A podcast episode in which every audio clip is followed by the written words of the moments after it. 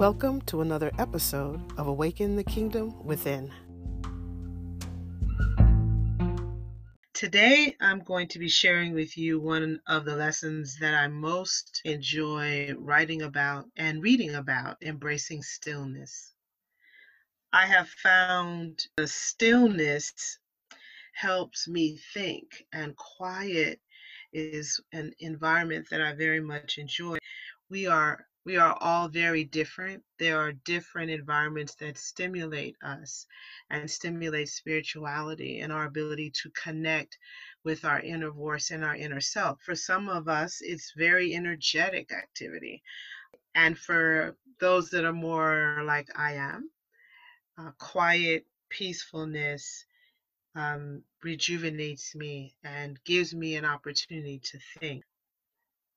I come from an energetic culture, one where even spirituality is energetic. And in the Pentecostal church that I grew up in, the experience is life changing. So, quiet was not something that was part of my earliest environment of spirituality. I was introduced to contemplation during my learning of worship. Once I became aware of the power of prayer and the power of listening to God respond to prayer, which is often in an environment that's silent, um, I was hooked.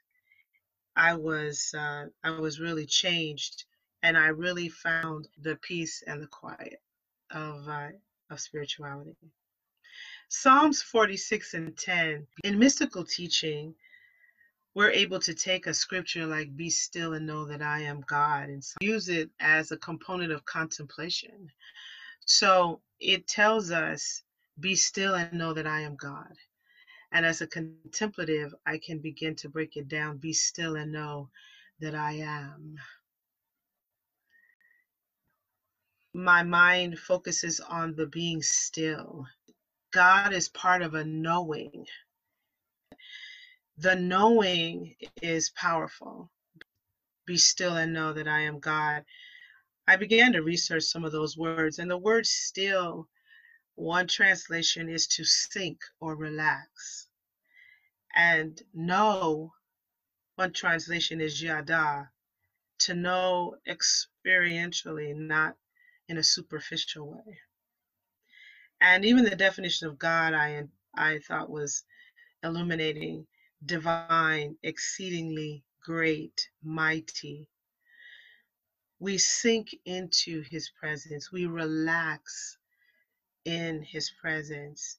And that knowing is not always something we can articulate, which is why stillness is so powerful. It is a knowing, a divine knowing that God is present and I hear him but it's a knowing. And I relax in that knowing. I sink in that knowing. And it becomes a powerful compass that guides us and keeps us. In my book, I talked about an experience that Elijah the prophet had. Elijah had been a faithful servant and he was one of the most powerful, if not the most powerful prophet or prophetic voice or voice of God in the Old Testament. When we read about Elijah's works, it's in, it's incredible the clarity of, of him being able to not only hear God but just speak on God's behalf. And so many miracles occurred and changes occurred for the people because of Elijah. The the more strength he gained and the more power he gained, the more enemies he gained. He ended up having to flee for his life in fear. And that fear began to erode his ability to hear. That's what fear does in our lives. It interrupts the divine. It's like a short circuit of that divine knowing because trust and peace and love, they all allow me to sink into God's presence and trust that my life is leading me on the journey that it should take. And as a result, my ability to hear becomes impaired.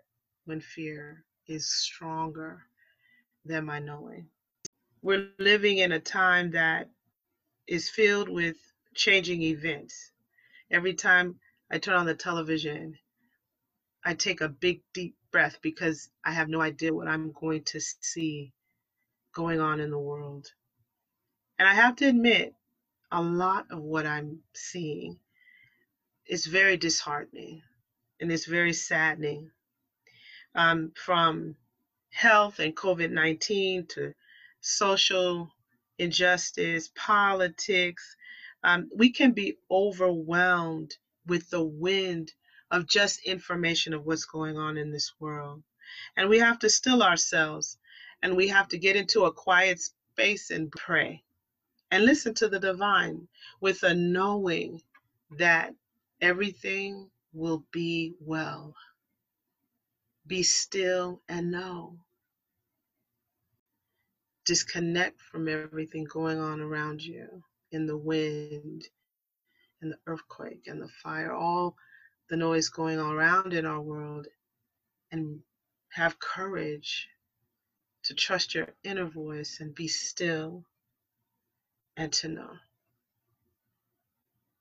Until next time.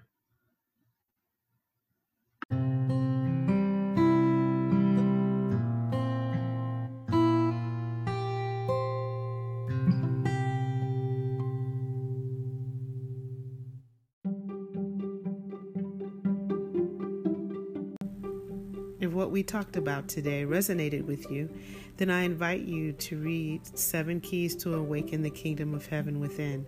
The book and journal are available exclusively at CherylNaomiDavis.com.